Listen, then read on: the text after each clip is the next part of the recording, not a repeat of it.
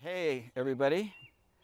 Good morning. We're filming today in my backyard because, due to my wife's amazing green thumb, blended together with her incredible artistic flair, we have one of the coolest garden backyard settings in Boulder County. Once all the flowers bloom, you can't see behind me yet, but when the flowers bloom in a couple weeks, combined with a variety of chirping birds, you're going to hear one uh, that hang out here, our yard transform into an amazing visual and auditory paradise.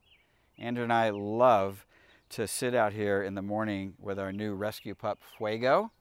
Uh, I was hoping maybe he'd be here, but um, you'll get to meet him in a little bit. We got him a couple weeks ago. He's incredible.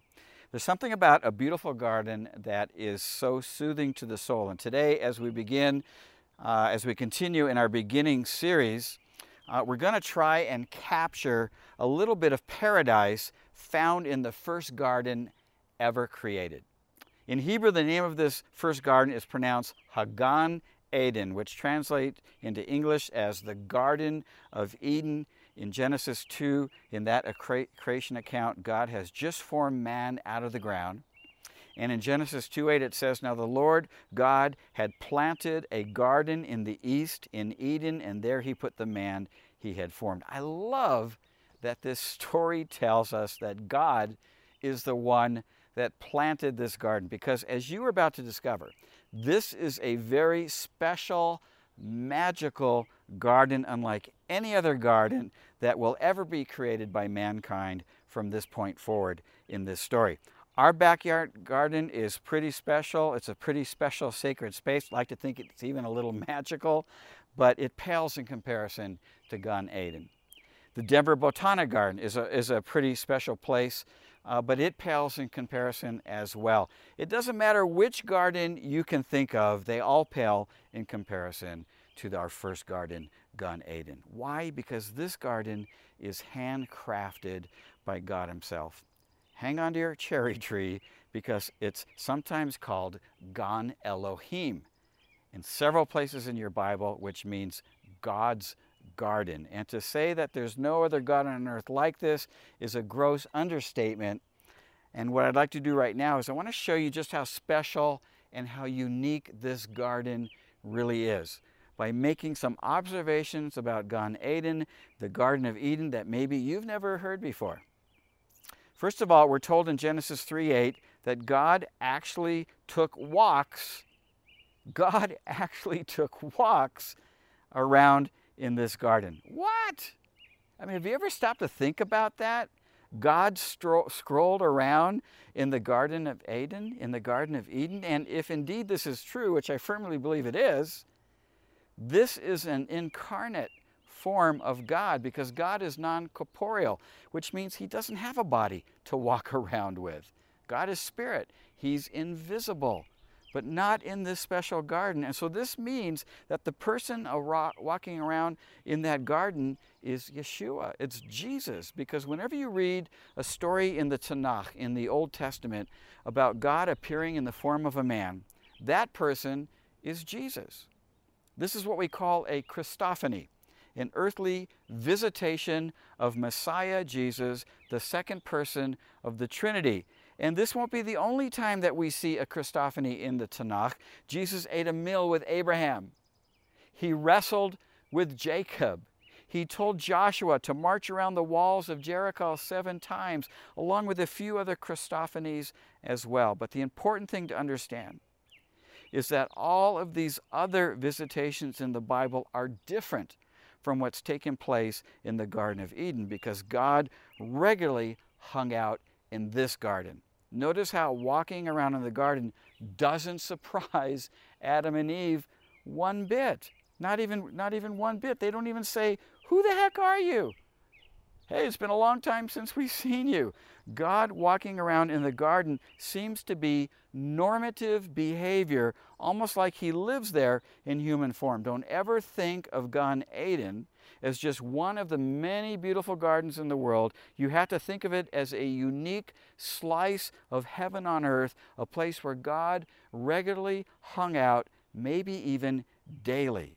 And in this magical place where God hung out regularly, nothing ever died.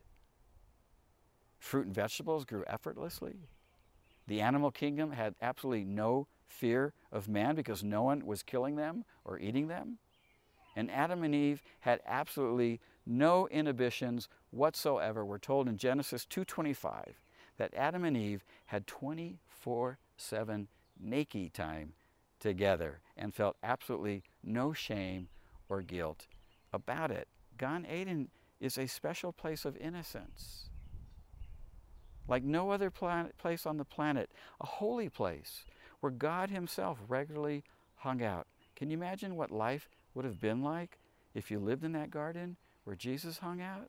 Where everything in that garden lived in perfect harmony with God, with others, and with the rest of creation. A place free from the stresses of life that we all face daily outside of that garden no COVID 19 or any other disease, no racism of, of uh, any kind whatsoever, no fear, no anxiety, no sickness or sorrow or even death.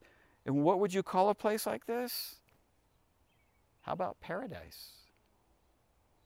Did you know that the word paradise is, is used three times? It shows up three times in the Bible, and all three times it's used to describe um, heaven. And it's not a Hebrew or Greek word. Paradise is a word that's borrowed from the ancient Persian language and then it's modified into Greek.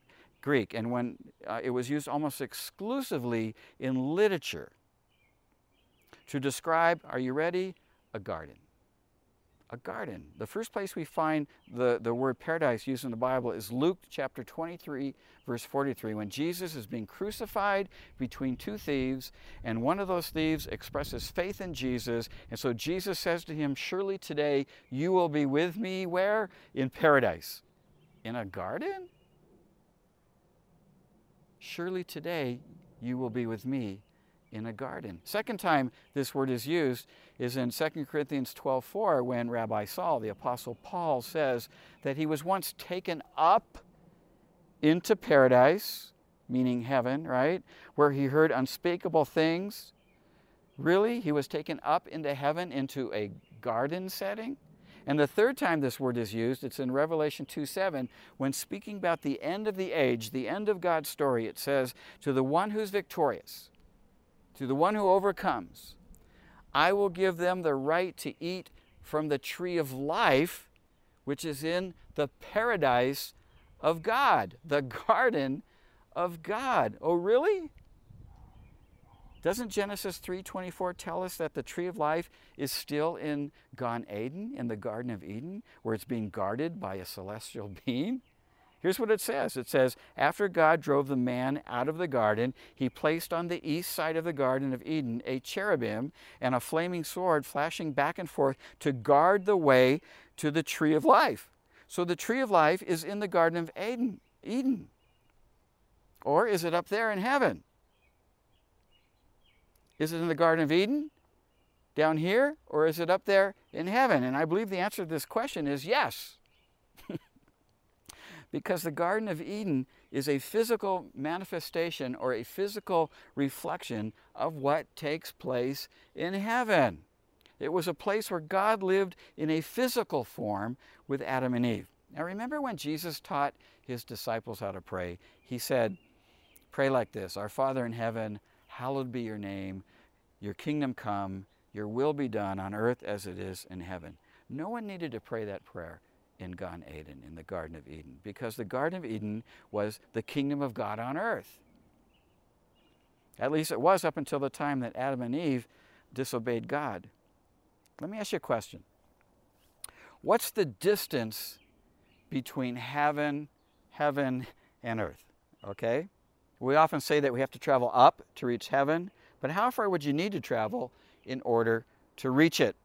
This, uh, this week I put the location uh, heaven into my Google Maps and uh, to see if I could come up with just how far heaven is from me. But all I got were a bunch of businesses that had the name heaven in them, particularly a Chinese restaurant in the city of Broomfield. Siri can't find heaven because it doesn't have a physical address. it's not up there anywhere. Heaven exists in an entirely separate spiritual realm from our physical world. Many people use the phrase thin spaces, like thin spaces, to describe a moment in time when the distance between the heavenly spiritual realm and the earthly realm, the physical earthly realm, become very narrow. It's a moment in time when God's presence can be sensed in a really powerful way, when miracles manifest, when people come to faith. Many people have visited Cornerstone, and a lot of them, uh, this is when we were able to be in our facility, of course, and many people often mention that they, when they were there in our worship service, they experienced God in a really profound way. That's a thin space. Happens all the time at Cornerstone. We all experience it. A moment in time when the distance between heaven and earth becomes very narrow. Here's another question What's the distance between heaven and the Garden of Eden? I believe the answer to that question is zero. There is no distance between them. In the Garden of Eden, somehow the spiritual and the physical are united perfectly together so that what is taking place in heaven is also taking place in the Garden of Eden. It was a perfect fusion, it was paradise on earth. But it was short lived. Adam and Eve disobeyed God, and they're banished from this special garden into the world where the distance between heaven and earth becomes great but it's important to remember that the Garden of Eden is still the perfect physical manifestation of heaven. It's still locate, located in the exact location where God planted it. It's just being guarded. It's being it's like it's like stealth. It's being hidden by a cherubim in a way that we can't find it today. You're never going to find it, at least not until the story ends. Now, I'm a child of the 60s and 70s, which hosted one of the greatest cultural revolutions of all time, at least as far back as I can remember. Hopefully, we're in an even greater cultural revolution right now with everything that's going on with the protests. Only time is going to tell if that's going to stick, if it's really going to have an impact uh, on our culture. But back in the 60s, there were a lot of things going on that were creating Mm, lots of tension and discouragement, especially in young people like myself. Particularly, the Vietnam War was taking place where thousands of young men and women, friends of mine, were losing their lives over what seemed like nothing but a politically driven war. And so we hippies, as we were called back then, started a culture revolution that was focused on the message of radical love and peace. The message was reflected in the way that we dressed, bell bottoms and beads and long hair, and the way we communicated far out and groovy, and especially in the way that we made music. It was a crazy time to be alive, just like it is right now. In 1969, there was an incredible music festival that took place in a small farm called Woodstock. The town was called Woodstock, and it lasted three days. People camped out there for all three days. It rained and it poured. It attracted a half a million people, mostly hippies, along with some of the most amazing, now legendary bands of all time. Groups like Jimi Hendrix, The Who, The Band, Janis Joplin, Creedence Clearwater, Jefferson Airplane, Santana, Joe Cocker, Joe Cocker, just to name a, a few.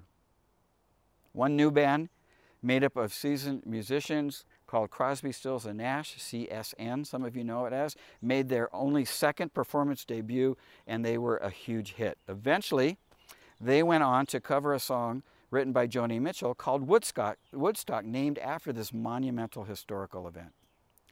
Joni's song tells the tale of the turmoil and the confusion and lostness of the 60s and it has a call at the end of each chorus that we should all get ourselves back to the garden. Back to the garden? Really? What garden is she talking about? Did Joni Mitchell know something about the Garden of Eden? About its magical, physical reflection of heaven on earth? I believe to some degree she did. And there are three verses in this song. Let me just let me just frame them a little bit for you. The first verse talks about a person who's on a road and they meet a child of God who's on this journey to Woodstock. A child of God.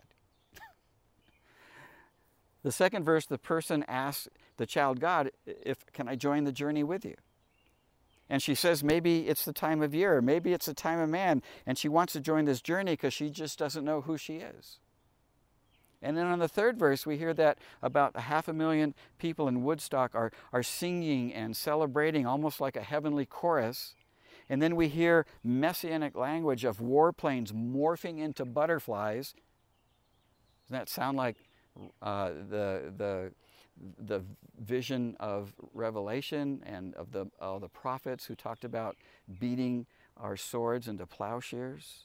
And it ends with an appeal to, set, to be set free from Satan's grip.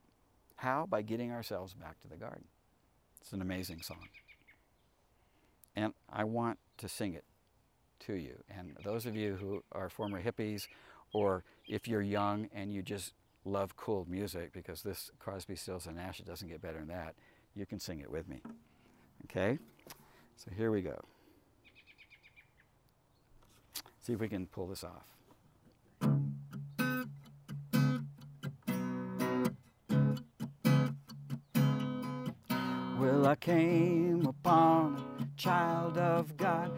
Was walking along the road, and I asked him, Tell me, where are you going? This he told me.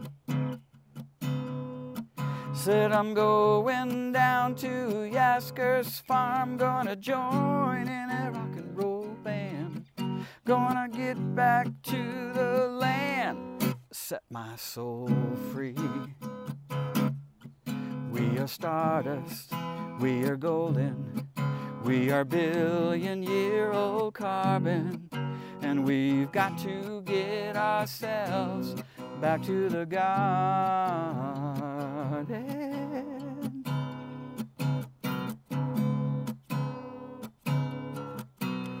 Well, can I roam beside you? I have come to lose the smog and I feel myself a cog in something turning.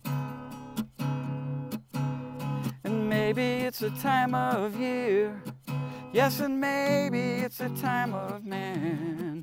And I don't know who I am, but life is for learning. Sing it. We are stardust, we are golden, we are billion year old carbon. And we got to get ourselves back to the garden. By the time we got to Woodstock, we were half a million strong. And everywhere there was song and a celebration. And I dreamed I saw the bomber death planes riding shotgun in the sky, turning into butterflies above the nations. We are stardust, we are golden, we are caught in the devil's bargain, and we've got to get ourselves back to the garden. We are stardust, we are golden, we are caught in the devil's bargain, and we've got to get ourselves back to the garden.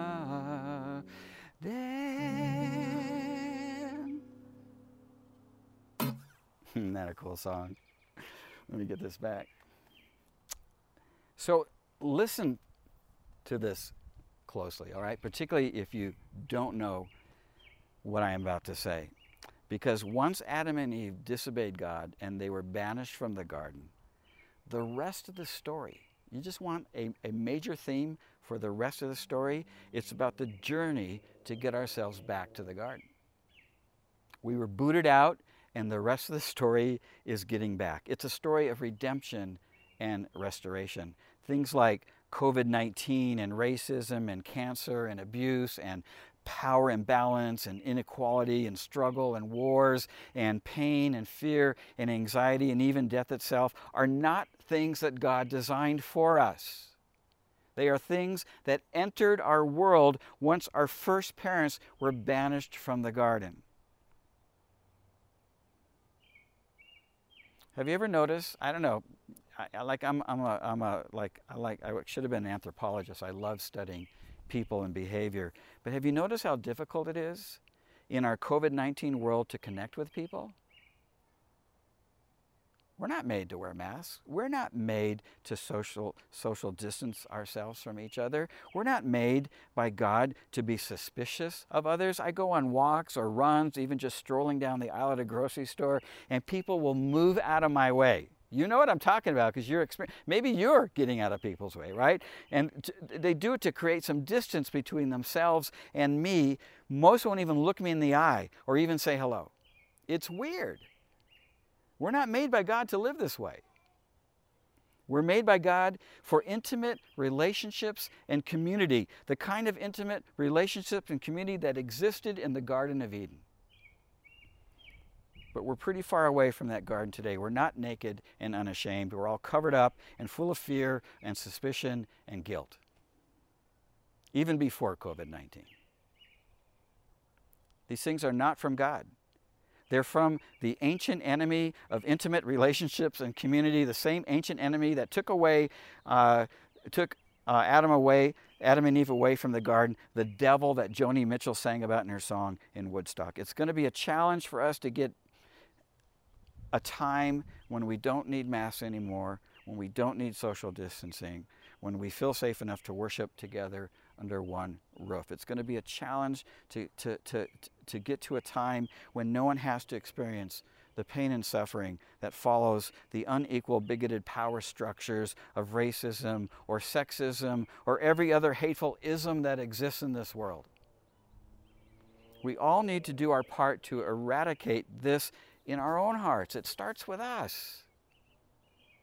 And even though I can't promise uh, that there won't be any more pandemics or that bigotry in our world will cease. What I can promise are the words in Revelation 21 when the gardens of heaven and earth merge together into one beautiful, listen to this, garden city. No, it's not New Jersey, it's New Jerusalem.